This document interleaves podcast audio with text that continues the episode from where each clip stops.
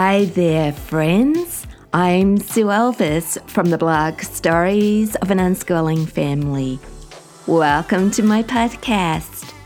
This is episode 191, and today I have some very exciting news to share with you. It has been a long time since I made a podcast. I am sitting here thinking, what do I say? What do I do? I am out of the habit of podcasting. Yes, last time we met up online via my podcast, I was talking, amongst other things, about money. How could I raise some money to support my podcast and my blog and all the other things I do? Money for the hosting fees and to for equipment and all those other things that are necessary for sharing unschooling. Well, maybe you thought that I hadn't solved the money problem, so I couldn't continue podcasting. Well, no, I haven't I haven't solved the money problem, but maybe I will, and I'm going to tell you about that in a minute. I just decided to take a break so that I could focus on my third unschooling book. Oh, I was taking a long time writing it, and I thought I'd never ever get it finished and published, and I would never able never be able to say to you, I have finished my third unschooling book, and it's called The Unschooled Challenge, and you can find it on Amazon as a Kindle and a print book. Well, I've I'm able to say that today because I focused in on that book. Yeah, stopped doing a few things like podcasting so that I could fulfill this goal. And it feels really good. yes, I think I was trying to do too much. That's the way I am. I get excited by so many ideas. I want to podcast, I want to blog, I want to write books, I want to make videos even though I don't like social media, I still want to explore it, make short videos and reels. And oh, there's so much research that goes on while I'm doing all that.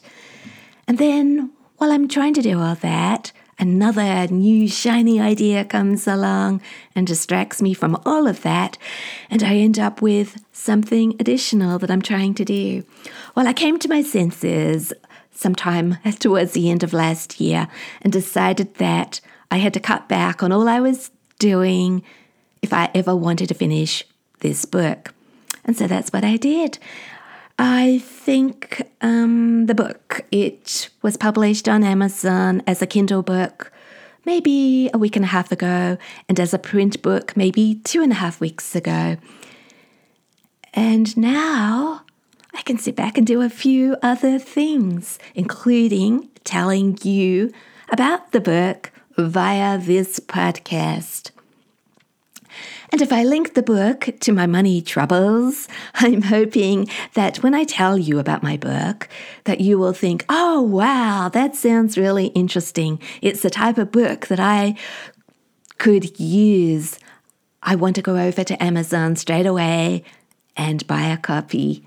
So that's what I'm hoping you'll do. When this podcast is finished, I hope you will follow the link in the show notes, head over to Amazon and be wowed by my latest offering and buy a copy. Now, I've got confidence in my book. yes, I have done my best. And I do think it's different from anything else that's out there uh, on the unschooling uh, topic. And I'm going to tell you more in a minute, and I hope that you will agree. But as far as my money thing, you know, troubles go, people don't like mentioning money, do they? And I didn't mention money for so long. I just kept spending family money and sometimes feeling resentful about that. And then until one day I decided to confide uh, my concerns with you all here in the podcast. I need an income to pay for all those expenses that will allow me to keep sharing unschooling with everybody, everybody who is interested and would like to find out more. So, if you buy a book, or if lots of people buy a book, and I earn a little bit of profit from my books on Amazon, yes, that will go towards hosting and other expenses. It would also be nice if uh, I had a little bit of money left over for myself as well. I don't think there's anything wrong with that, do you? I've been sharing unschooling now, oh, many years. Maybe this is my 13th year. If not 13, it's coming up to 13. And I have given a lot of my time and attention and family money uh, doing what I enjoy doing. I would do it regardless of money. But yeah, sometimes there comes a point where you think, really, I need to, I need at least to cover my costs.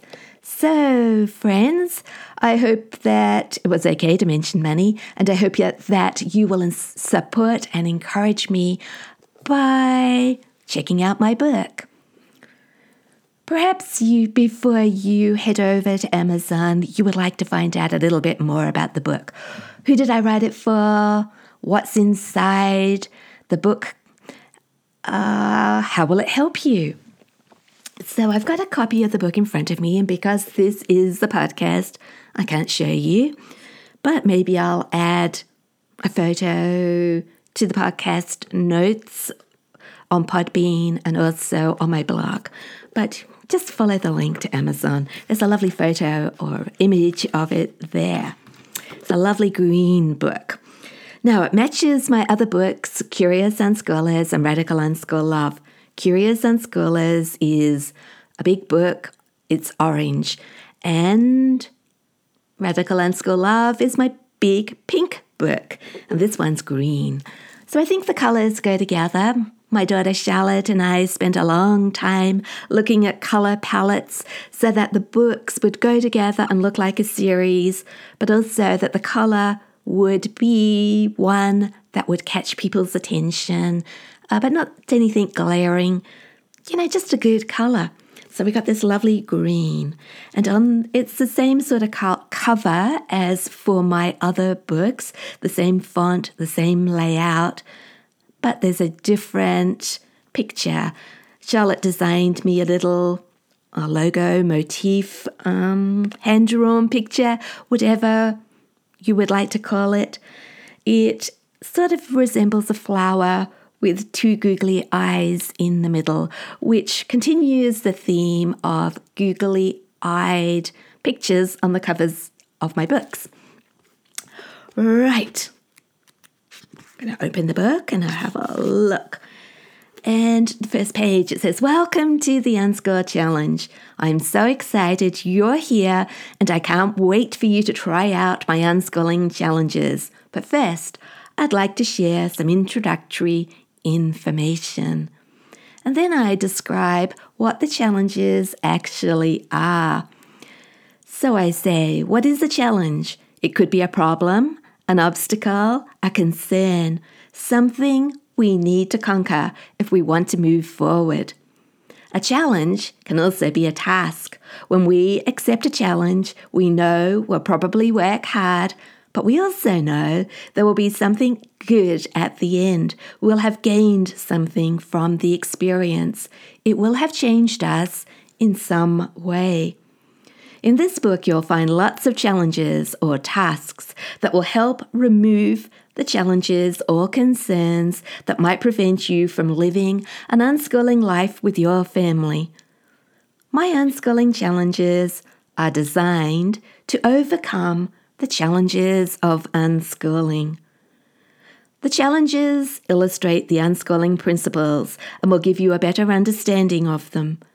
Despite the often fearsome reputation of challenges, you won't find the ones I've written difficult to do. They come with step by step suggestions and lots of questions that will point you in the right direction. All you will need to provide is a willingness to ponder and explore and an openness to changing your thinking if required. Yes, sometimes it's good to challenge ourselves, isn't it? We often talk about kids and challenges. We want our kids to set themselves some goals, some challenges, because it will stretch them, they will learn. And the same thing is true for us. I was thinking about years ago when we started out homeschooling. Oh, I can't even remember how many years that ago that was. Oh, more than 28 now. Maybe nearer 30, I'm not sure. I will have to work that out and keep that figure in my head for occasions like this. All I know was it was a long time ago, and when I set out, I didn't know much about unschooling, even though I thought we were unschooling. People around us were unschoolers. Uh, we subscribed to John Holt's magazine that used to arrive in the post in those days. It was before the magazine actually finished uh, production. I think it's called uh, School. Um, oh, Growing Without Schooling. No, I've, the, the title has gone, which just shows me I've fallen back into old bad habits where I don't think enough about what I'm going to say during a podcast episode. And then I can't tell you the things that I want to tell you about. I can't remember authors or books or video names properly. But fortunately, we have show notes. So I will add that magazine name to the show notes.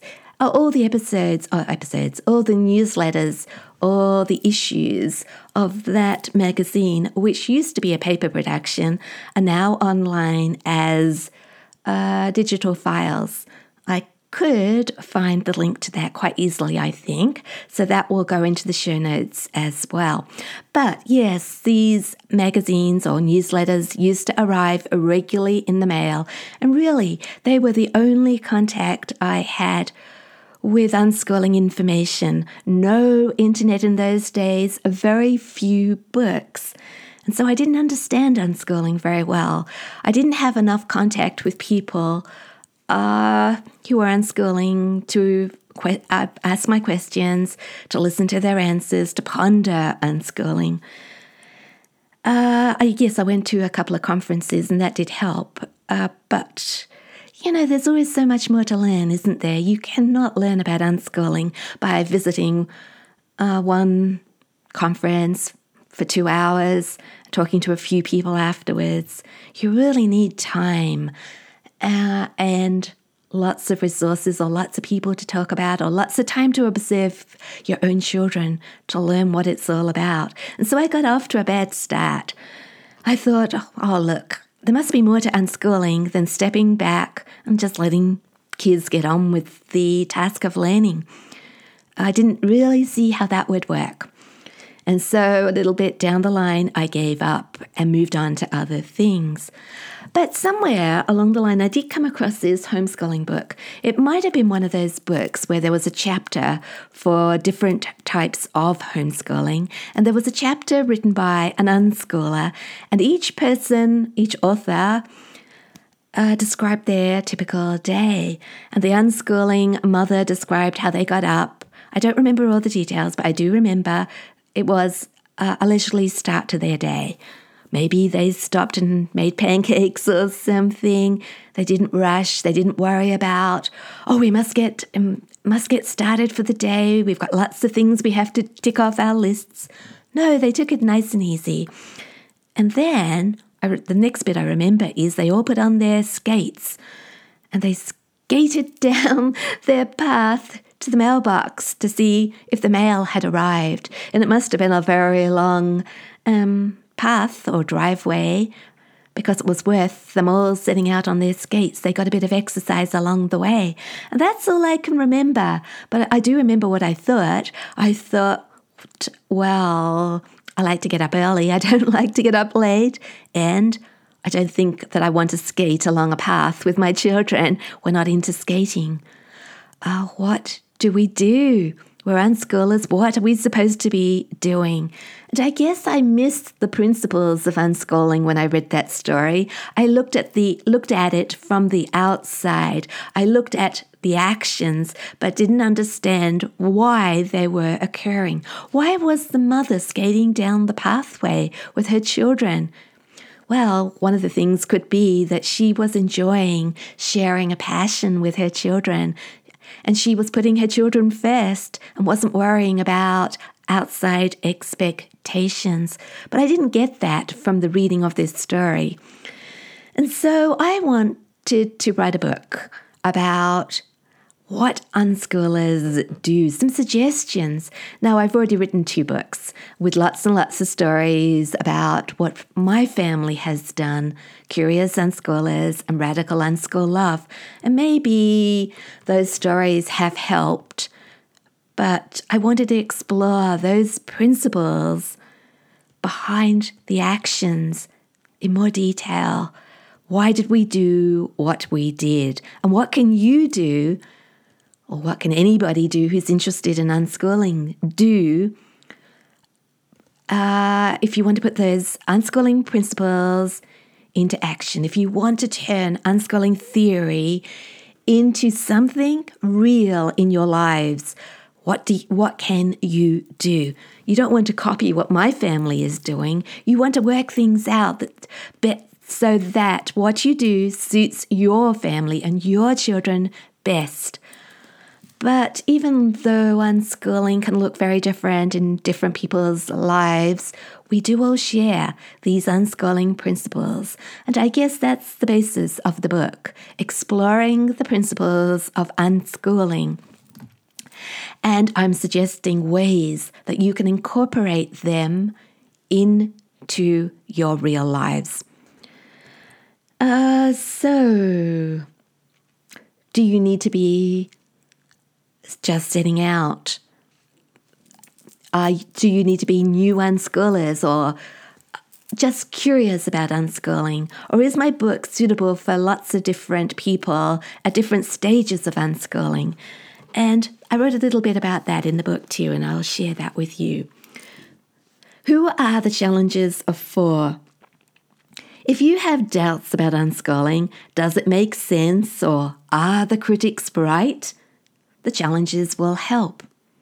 Or if you're saying, we want to unschool, but we don't know how to incorporate its principles into our lives, this book will give you many ideas for things to do. I have stuffed it with practical suggestions. If you feel stuck and life has lost its sparkle, these challenges might reignite your passion for unschooling. The challenges will give you record keeping tips that might allow you to unschool while fulfilling any homeschooling requirements. I hope my book of challenges demolishes all your concerns, whatever they are, so you're free to love unconditionally, trust, and live a full unschooling life bursting with learning with your kids. So, yes, a lot of different people maybe could take a look at my book. Maybe it would be helpful for a range of people and their needs. Now, yes, I mentioned homeschool record keeping tips. I've uh, written a lot of challenges in this book about re- homeschool record keeping. They're for people, especially who have to legally keep records, but I think they will also be useful for everyone because we all have doubts at times, don't we? Our, our kids are learning. Maybe it does help to write things down, to have some sort of journal where we are keeping track of what our kids are doing. We might just want to do it for a while, or we may decide that we enjoy keeping records of our family's life together. By the time, oh, I'm just thinking when, partway through our homeschooling record keeping um, experience, put it that way, I suddenly decided that I had to be positive about homeschool record keeping. Maybe it was towards more towards the beginning, I don't know. It's funny how you can never remember exactly the pathway that you have taken. Uh, things get blurred, we forget things, and maybe it is good to keep records, to write things down so we can go back and track our progress. And I want to come on to that in a minute, but talking specifically about homeschool record keeping and having a positive attitude, that's what I decided that I needed. I had to keep homeschool records. There was no getting away from it. Uh, legally, it was required. So I had to find a way for record keeping to work for me and my family. I had to find a way that was enjoyable to keep records and I had to find a use for those records outside of homeschool registration. Because one day, well, the day came, I don't know, a couple of years ago or so, when I no longer had to keep homeschool records, and all the records I had, well, I don't even look at those.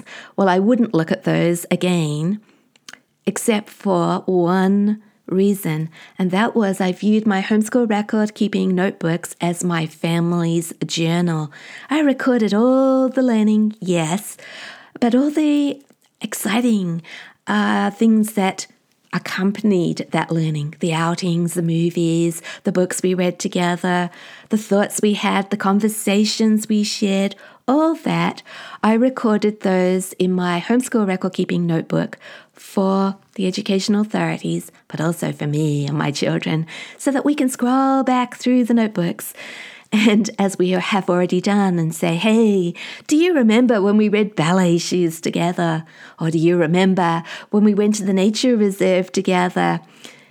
And we can enjoy those memories all over again. My homeschool record keeping notebooks are still valuable. So, there was one more group of people that I didn't realize might benefit from my book. I didn't realize until a few days ago. Uh, a friend of mine who is a classical homeschooler, not an unschooler, who was very who very kindly read my book for me, and then later on she came back and she said, "Oh, Sue, it was so good reading your book." because it reassured me that on days when our plans don't go according to to you know what you hope, what she hoped, when the plans fell apart maybe, when she dropped the plan completely, she realized that her kids were still learning. Maybe there are times when structured homeschoolers actually put their plans aside. It all becomes too much on those overwhelming days, those tired days, the days when unexpected things happen.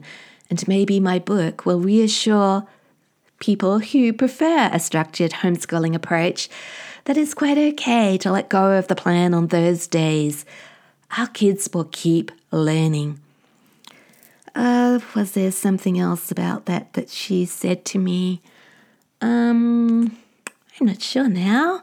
I think there was a second point that the friend made, but I didn't write it down because I thought that I would remember it.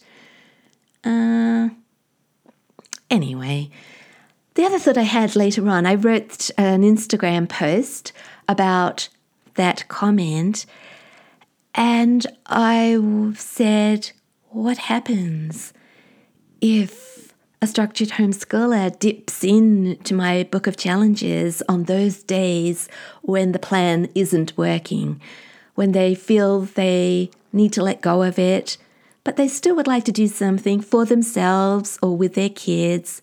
Because there's challenges in my book that are just for parents and some that I made the suggestion that you could involve your kids if they are willing. What if a structured homeschooler dips into my book of challenges, the Unschool Challenges, the Unschool Challenge, and chooses a challenge and then chooses another one and another one. And what if they enjoy putting, popping, you know, getting their toes wet, maybe that's a good way of saying it, in the unschooling waters? What if they enjoy it so much that they wade out deeper and decide to become unschoolers. Is that a problem? Because I don't didn't don't want to give a false impression to structured homeschoolers. I respect the way they're and their decisions, respect what they're doing. But what if they decide to become unschoolers? Well, maybe that's not a problem. Maybe that would be something tremendous. So that was, yes, that was a really interesting comment from somebody who might benefit from my book, uh, somebody that I didn't expect would like the book and would actually think it is helpful. But back to the book.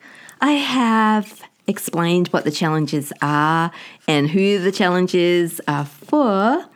Then I mentioned that there's there are some extra challenges. There are 76 challenges in my book, but some of those challenges have ideas for extra challenges.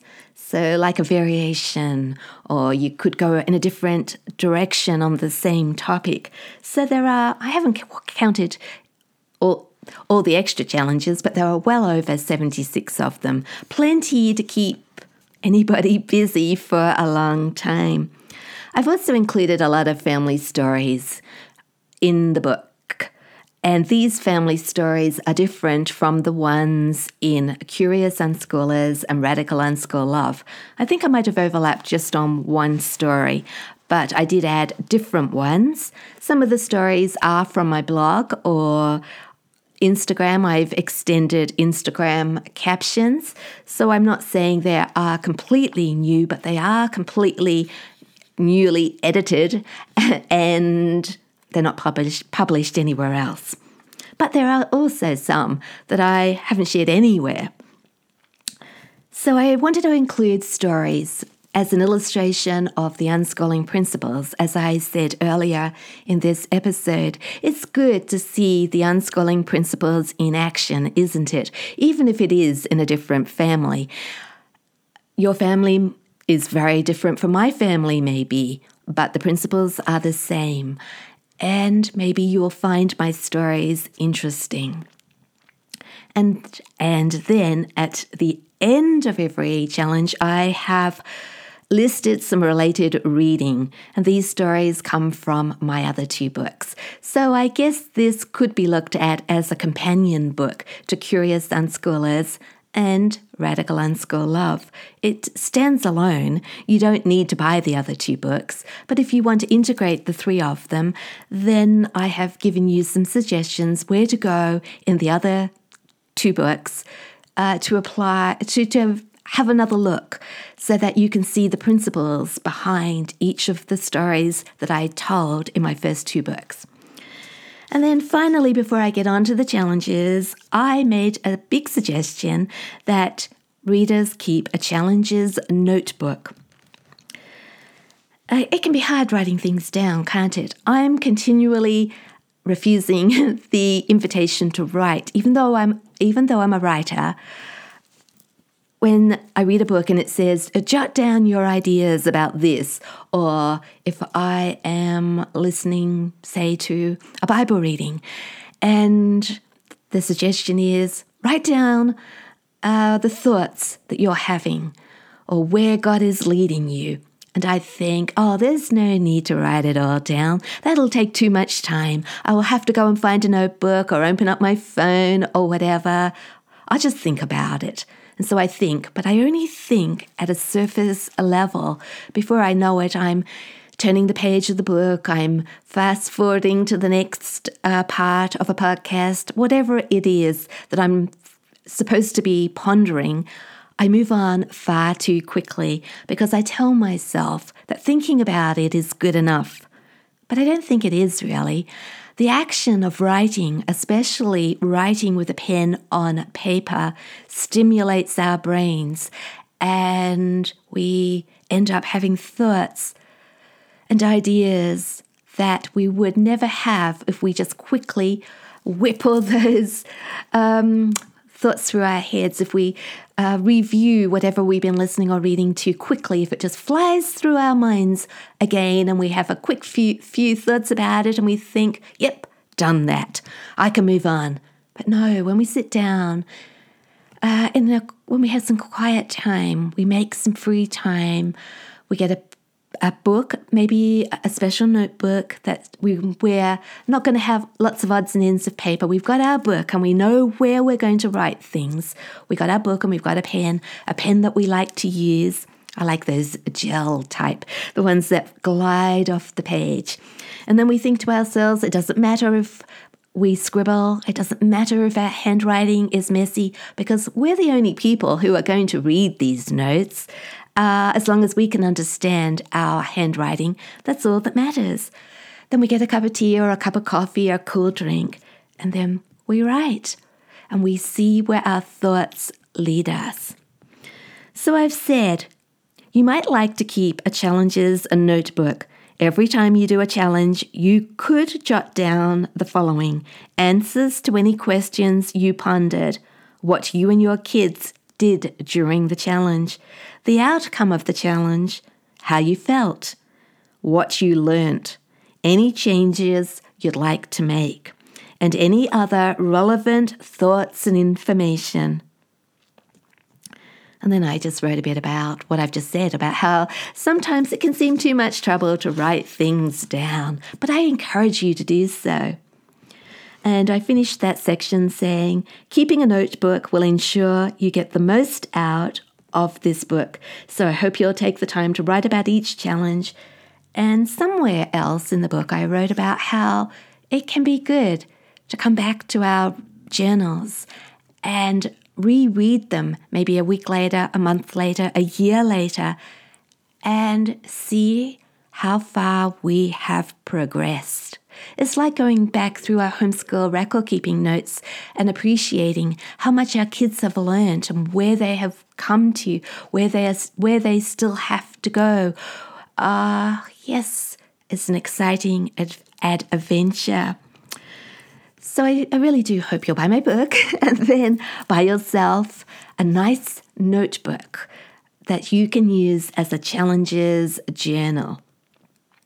And the final suggestions I have, I just said how we how could you use this book? You could dip into it and just approach the challenges as they capture your attention. Maybe you have a concern or an interest, uh, and you might look through the index, the contents pages, and think, oh, look, there's a challenge about trust or a challenge about uh, video games. I think I might do that one. And I think that's an excellent way to approach the book because it is good to address our present needs, isn't it? But of course, or the needs of our children. Uh, but of course, the book could be used from beginning to end, and I have sort of roughly arranged the challenges to follow the pattern of a year with the first one. Well, I think it's the second challenge actually is called Prepare for a New Unschooling Year. And the second to last one, I think, yes, the second to last one, challenge 75 is write an end of the year review. And then the other challenges are sprinkled between those two. There's an additional one at the beginning. Number the first challenge is actually called Write Your Pixar Story. And the last one is called Be Brave.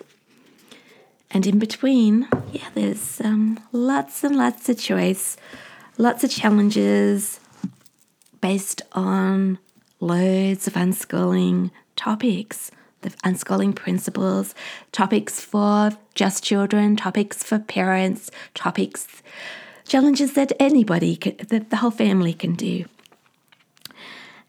Yesterday, Erin and Haley and Ashley from the Virtual Kitchen Table podcast. I chatted with them about my book and also deschooling. They invited me to be part of one of their podcast episodes, and we, we recorded our conversation yesterday. Oh, it's such a great conversation. Uh, before I go any further, perhaps I'd go down a sidetrack and tell you about this podcast. If you haven't already subscribed to the Virtual Kitchen Table podcast, please do. A link in the show notes, definitely. Uh, I was invited to join Erin, Haley, and Ashley on one previous occasion. That uh, the episode that we recorded together was published last November, November 2020, 2022. Lots of two years. And we talked about unconditional love and kindness. What have they got to do with unschooling? That was such an inspiring conversation. I really loved hearing um, the other women's view um, thoughts, and I get excited about unschooling, um, unconditional love, as you probably know, and I appreciated the opportunity to share some thoughts of my own. But yesterday we talked about deschooling and also the unschooled challenge. And again, I appreciated the opportunity of sharing something that's very close to my heart. And Erin asked me at the beginning of the podcast, What do you think the theme of your book is?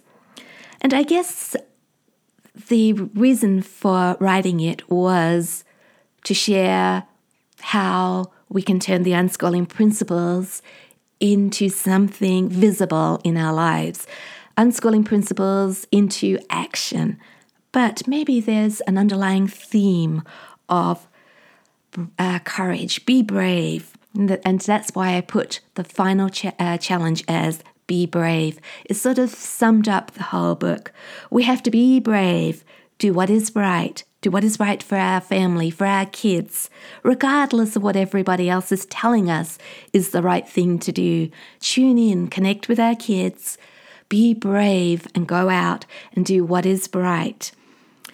And do what is, and sometimes that's very, very difficult, but it is possible by the power of love. Love is a superpower, isn't it? Uh, we can do anything if we love. We love our kids. We'll do anything for our kids. And sometimes we get distracted and we don't do what's right for our kids. Other things cloud our vision and overlay that love for, that we have for our kids. And we need to clear, uh, clear away um, everything that's getting in the way of us loving our kids unconditionally so that we can help fulfill their needs. And I guess that's the theme of the book.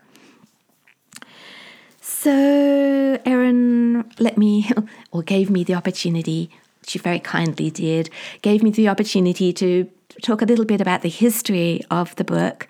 And, oh, you might know that I created an unschooling community in March 2020. And I called it stories of an unschooling family community because I'm not very inventive. Everything's called stories of an unschooling family. And I was host of that community for two years.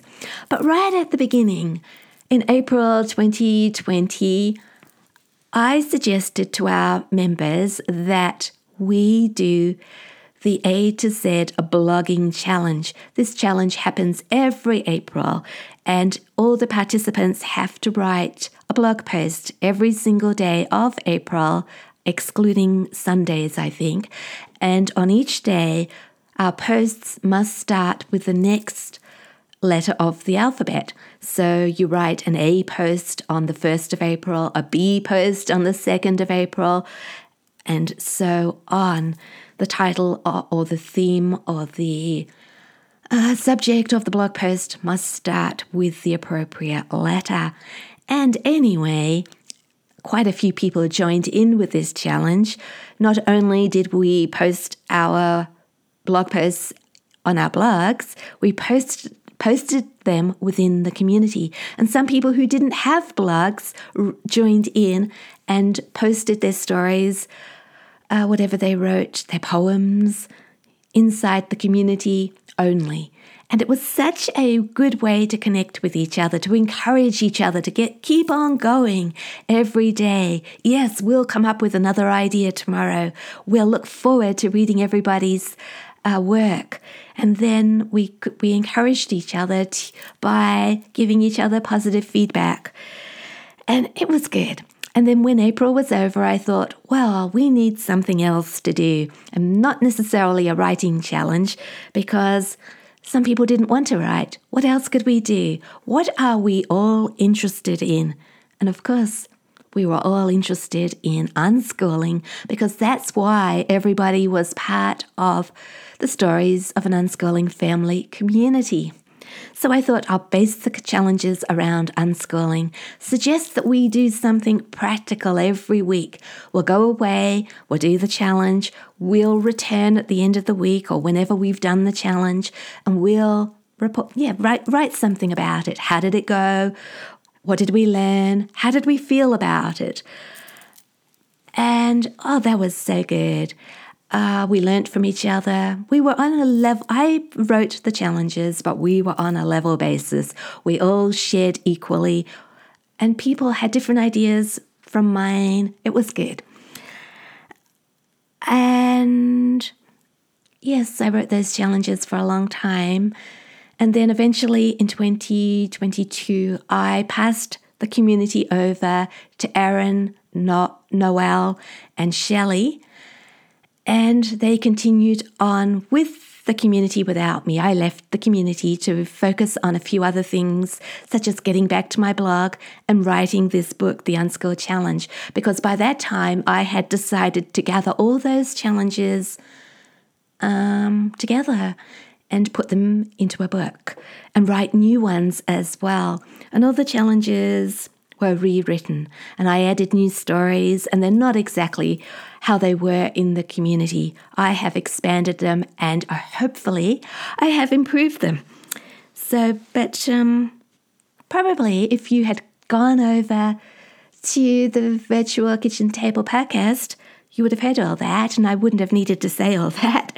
Maybe I should have just directed you over to Erin, Haley, and Ashley's podcast and say, go listen about that but you might enjoy listening to it again and hearing what Ashley, Haley, and Erin had to say about that, and all the other things that we talked about.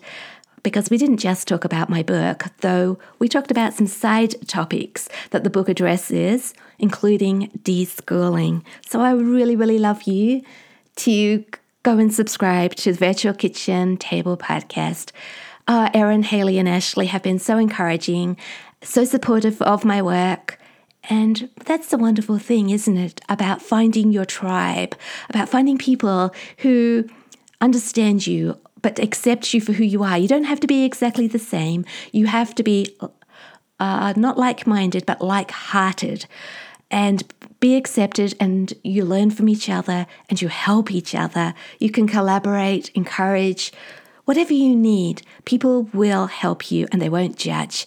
And so I will have some news about um, the podcast, Erin's, Shelley, and Noel's uh, not podcast community, uh, the one that I uh, created but passed on to them. There's some uh, there's some big news happening about that. It's still going, so I'll put a link in the show notes so that you can also go check that out. Maybe you'd like to join. It could be your tribe. Right. Oh, was there anything else? I've been talking a long, long time and I haven't even got off the topic of my book, The Unschooled Challenge. But I hope you're finding this interesting. Uh, yes. All right. Um, I did say last time I podcasted if I can remember because I didn't go back and check. I proposed a different structure to these podcasts. I think I was going to read out a story, talk about the story a little, share some additional thoughts, and then share some family news, and then offer a couple of resources. So instead of reading a story today, I shared something out of my book oh, you know, the introduction. Oh, before I go, perhaps I can entice you to go and check out my book by telling you a few of the names of the challenges. 76 of them. I would just dip in here and there. Um, so it starts write your Pixar story, prepare for a new unschooling year, evaluate unschooling, take small steps, reduce unschooling fears, ponder educational ideas, add rhythm to your days, turn unschooling into homeschool records, be adventurous, uh, explore screen time, create a strewing and planning notebook, give joyful praise, Ponder trust. Turn no into yes. Do some learning of your own. Strew yourself. Search for delights. Waste some time. Fear learning in a different way. Getting to know your kids. Help with the chores. Add joy to your days.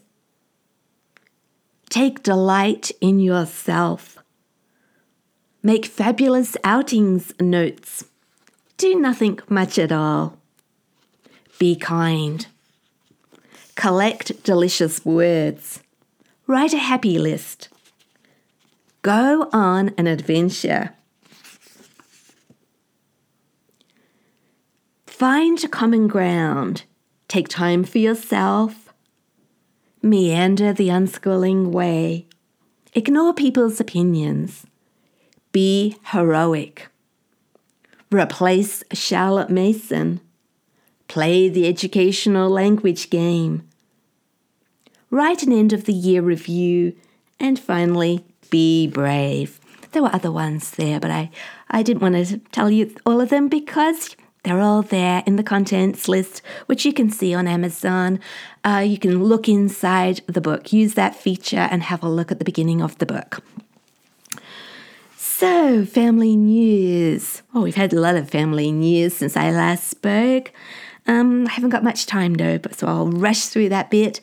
I've just returned from a wonderful one on one holiday with my daughter Charlotte. We went to the beach, just like I went to the beach with my daughter Imogen last March. I don't know if you've heard about that, whether I I podcasted about it. But after being locked down for six months of 2021, um, the holiday in March 2022, oh my, it was a lifesaver. I got my freedom back. Oh, it was just so, so wonderful. I came home feeling refreshed and my mentally I felt a lot stronger, ready to go again. And this time, the reason I went with Charlotte was because Gemma Rose, my youngest daughter, couldn't go. Um, Charlotte and Gemma Rose planned a holiday at the beach a few months ago. They were going together. It, it was going to be a sister uh, holiday. Um, yeah, I wasn't. It didn't have anything to do with me initially. Though Imogen did say that she would take me to the beach again later this year because she really enjoyed her time with me as well. We had a great time. But Charlotte's holiday was supposed to be a sister holiday. And then a Gemma Rose changed her job and she couldn't get any time off work. So Charlotte approached me and said, Mom, would you like to come in Gemma Rose's place? Would you like to go to the beach with me? So you can imagine how excited I got, and I instantly said, Oh, yes, I'm available. I would have been available whatever was happening in my life. I said, I'd love to come to the beach with you. We had such a great time.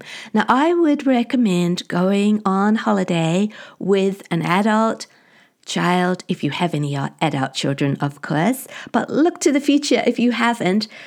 Connect closely with your kids and be grateful that they want to spend time with you, even as adults. Yes, I felt so grateful, so thankful, so blessed that Charlotte likes who I am and wanted to spend a few days with me. And when we were, away, I I didn't want to. Uh, I had to be on my best behavior, put it that way. I didn't want to be, I made this joke. I didn't want to be sent home. And it was a joke, but like all jokes, or some jokes, there is a serious aspect to it. Well, there, and that was that sometimes parents can overstep the mark, can't they, and spoil things for their kids. This was Charlotte's holiday. She had planned it. I was invited to come along, and I didn't want to take over. I wanted to be on my best behavior, make myself pleasant company, and I wanted her to come home saying, I really enjoyed spending time with my mother. I would do that all over again. And I think that I did okay. I think that Charlotte and I will spend more time together. We didn't argue once. I left, um, I sat in the passenger seat. She was in the driving seat. I was quite willing to do whatever she wanted. I had to listen carefully, um, not dominate conversations, all that kind of thing. So it was good.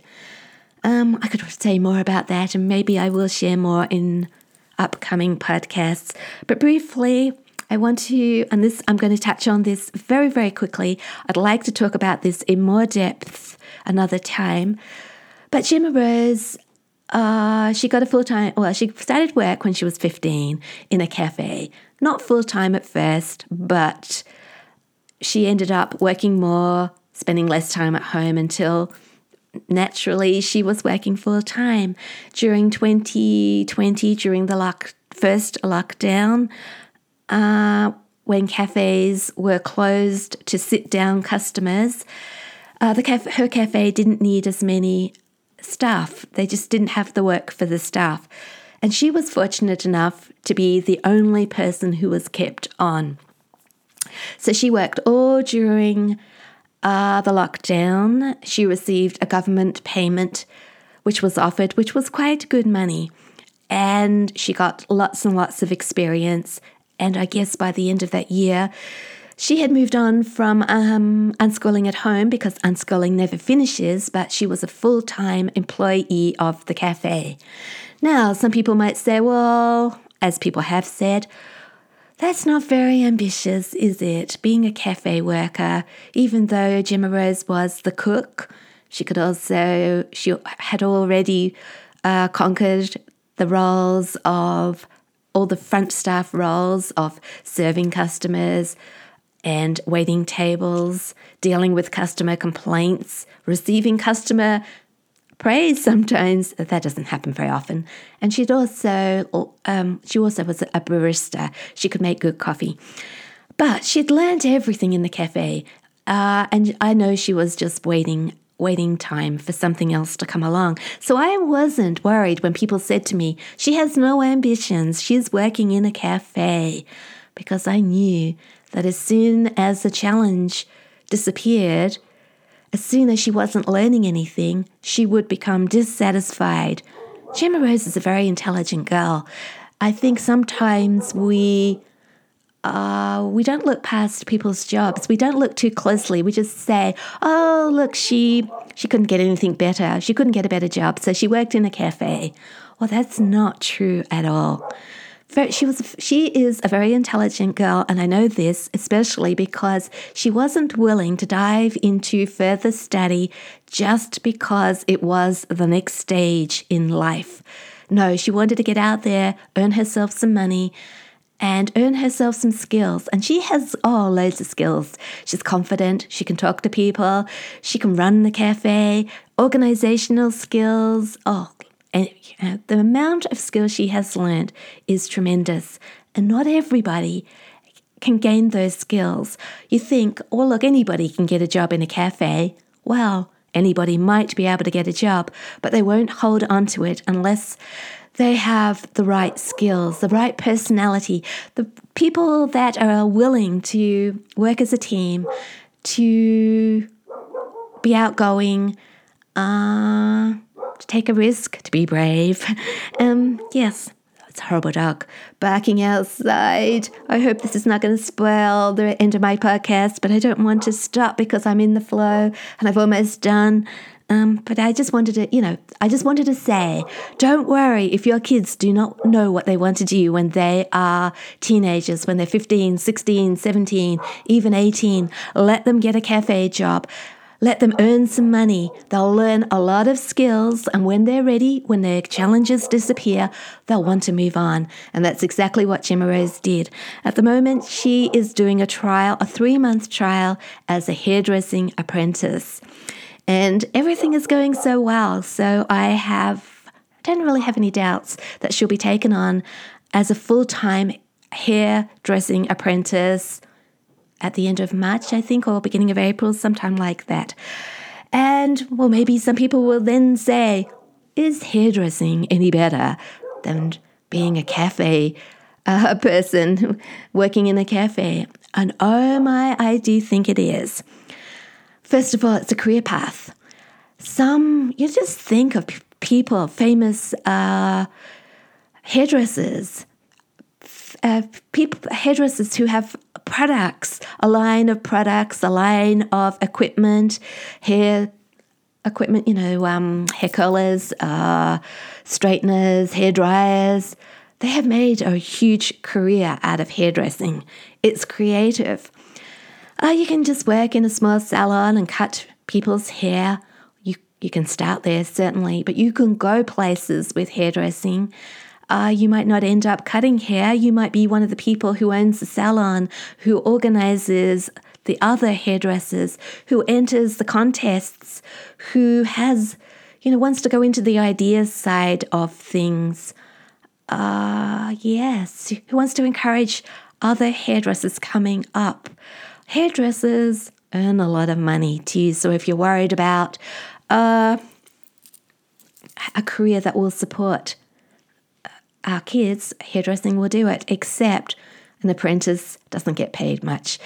And that's why Gemma Rose, she's had a cut in pay a lot. She was earning quite a good wage in the cafe. She's taken a, a cut in pay, but recognizes that she's in this transitional period where she is learning and hairdressing, beauty, all those sort of what some people call trivial uh, interests are actually that's what she likes and they're actually good career moves. And there's a challenge in my book the Unschool challenge about trivial interests that is very appropriate to this conversation. I think we're too quick to judge our kids and their interests, um, but they're not. They know where they want to go, they've got dreams, and Gemma Rose is heading off on hers. And I'm just so happy for her. Few things I've learned accept where our kids are at the time, let them work. Don't worry about their futures if they don't seem to have found their passion. They'll work it out. If their passion is something that seems trivial, trust. They'll find a way. And yeah, I'll report back as um, things go, you know, progress with Gemma Rose. I hope you found that helpful and reassuring.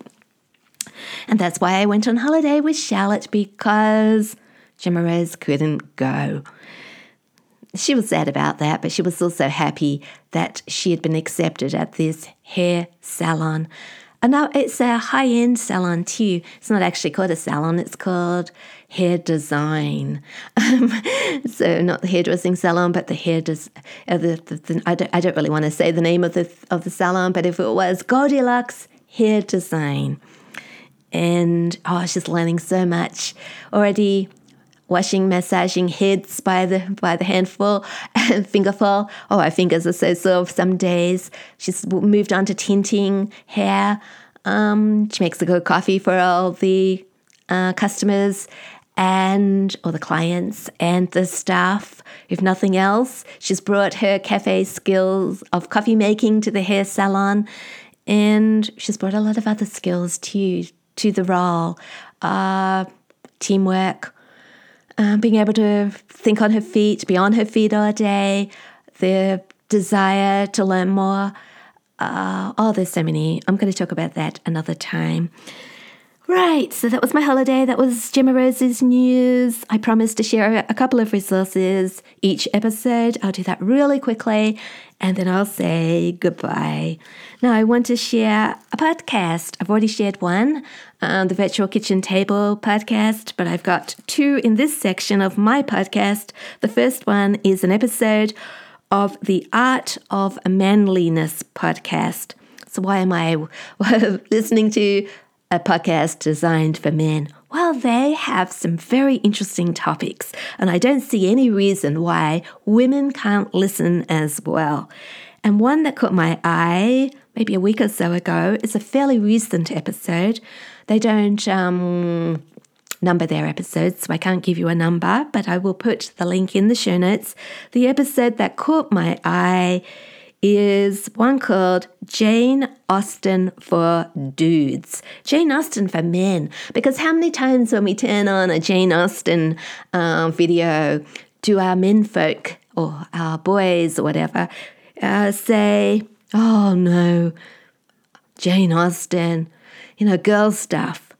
And it was such an interesting uh, episode presented. It was an interview, and uh, the host interviewed a professor of English, I think it was, who, when he met Jane Austen during school, his schooling years, Emma and Pride and Prejudice, I think, he thought Jane Austen is for girls. Well, he has changed his mind and he wanted to change other men's minds as well. What men can get out of Jane Austen. And I got a lot out of it as well. So, um, yeah.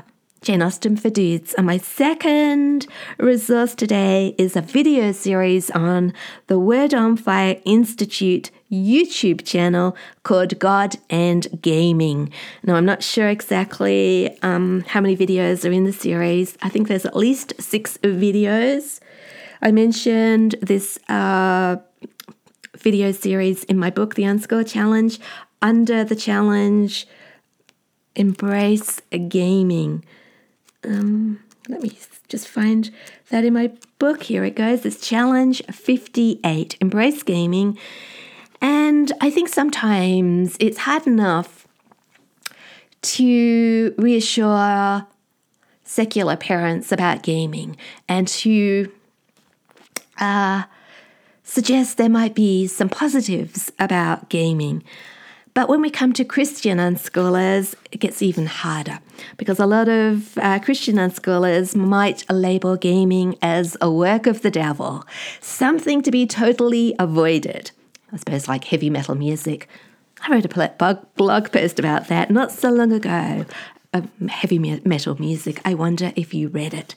Uh, anyway, uh, this uh, series of videos, in each of the videos, a Christian gamer is interviewed and they talk about their careers as gamers. Now, it's a Catholic series, but that doesn't matter. If you're a Christian, I'm sure that you'll get a lot out of this series. And if you're not even a Christian, I'm sure that there will be things there for you as well.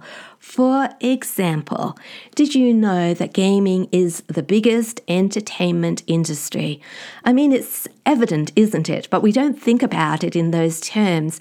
If it is the biggest entertainment industry, there must be a lot of jobs going in that industry, more than in other industries. Somebody has to fulfill those roles. Why can't it be our kids who have a passion for gaming?